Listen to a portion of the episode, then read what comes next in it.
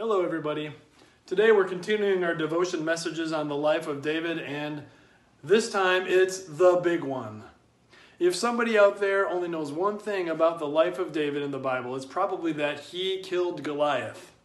And the world has remembered that battle in this way the underdog took down the heavy favorite, the little boy beat the huge giant. Five smooth stones and a slingshot destroyed a guy that had so much armor, the armor alone probably weighed more than David did. And when they think about David versus Goliath, they think about some kind of amazing victory against all odds, like Appalachian State, that tiny school, defeats the University of Michigan in football. David beat Goliath. But that's actually not at all what this is about. Yeah, David, a boy, beat Goliath, and yeah, it was against all odds, but the main point of the day was that the Lord's name was at stake and the Lord's name gained glory in the end. I think you'll see what I mean as we go through the, the scriptures for today.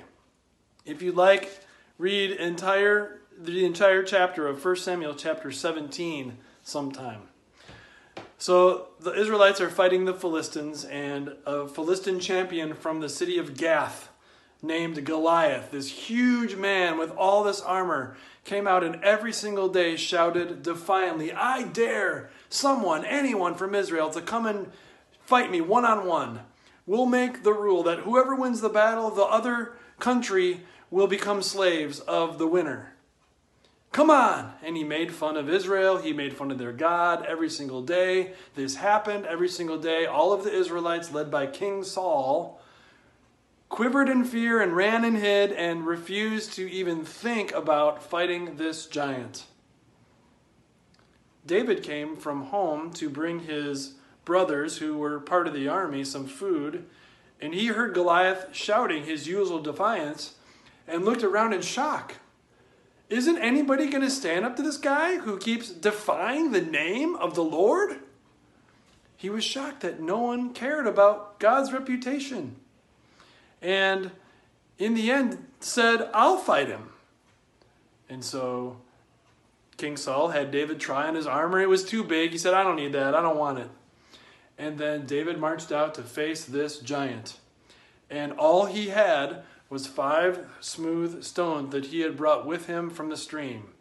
Goliath had a spear. Goliath had armor. Goliath had a helmet. Goliath even had a shield bearer. And he looked at David and despised him even more. How dare these people send me out this kid to fight me? The tension was high. David was confident, not because himself really at all, but because he knew that the Lord's name was at stake and that the Lord was on his side, and one man plus the Lord is greater than any giant or even any army. David, when he stood out one on one to face Goliath in the battle, said this. 1 Samuel chapter 17, beginning at verse 45.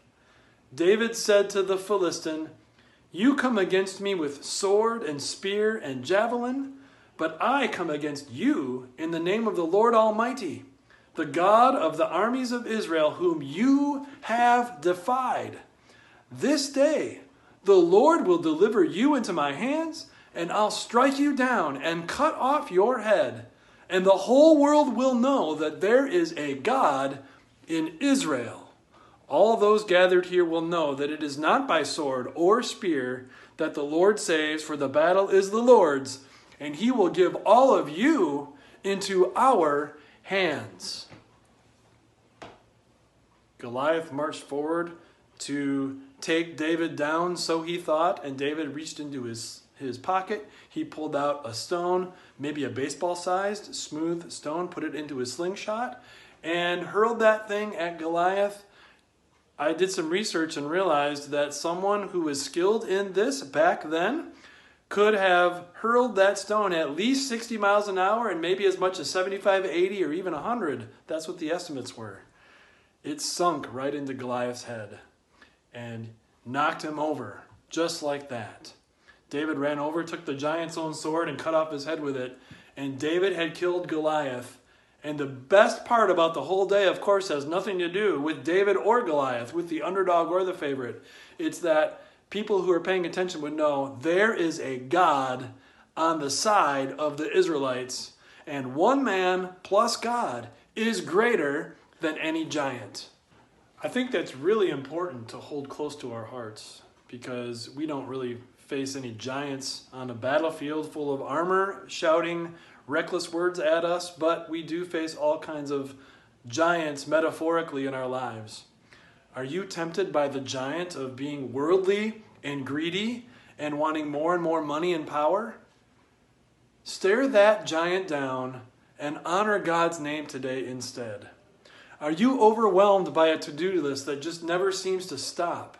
Stare that giant down and have this one focus for today honor God's name today. Are you disappointed because plan A failed and plan B doesn't seem much more promising and you don't even have a plan C? Stare that giant down and honor God today, trusting Him and His timing above all. Are you reeling from a loss? Stare that giant down and grieve as you collapse into God's loving, powerful, precious promises. The one thing to really take to heart and, and remember when you think about David and Goliath is this God's name is at stake, and it is essential to honor Him today. Even if no one else is, even if you're being personally attacked, even if you're staring at a terrible, nasty giant of a problem. Honor God's name today because one person plus God is far more powerful than any giant.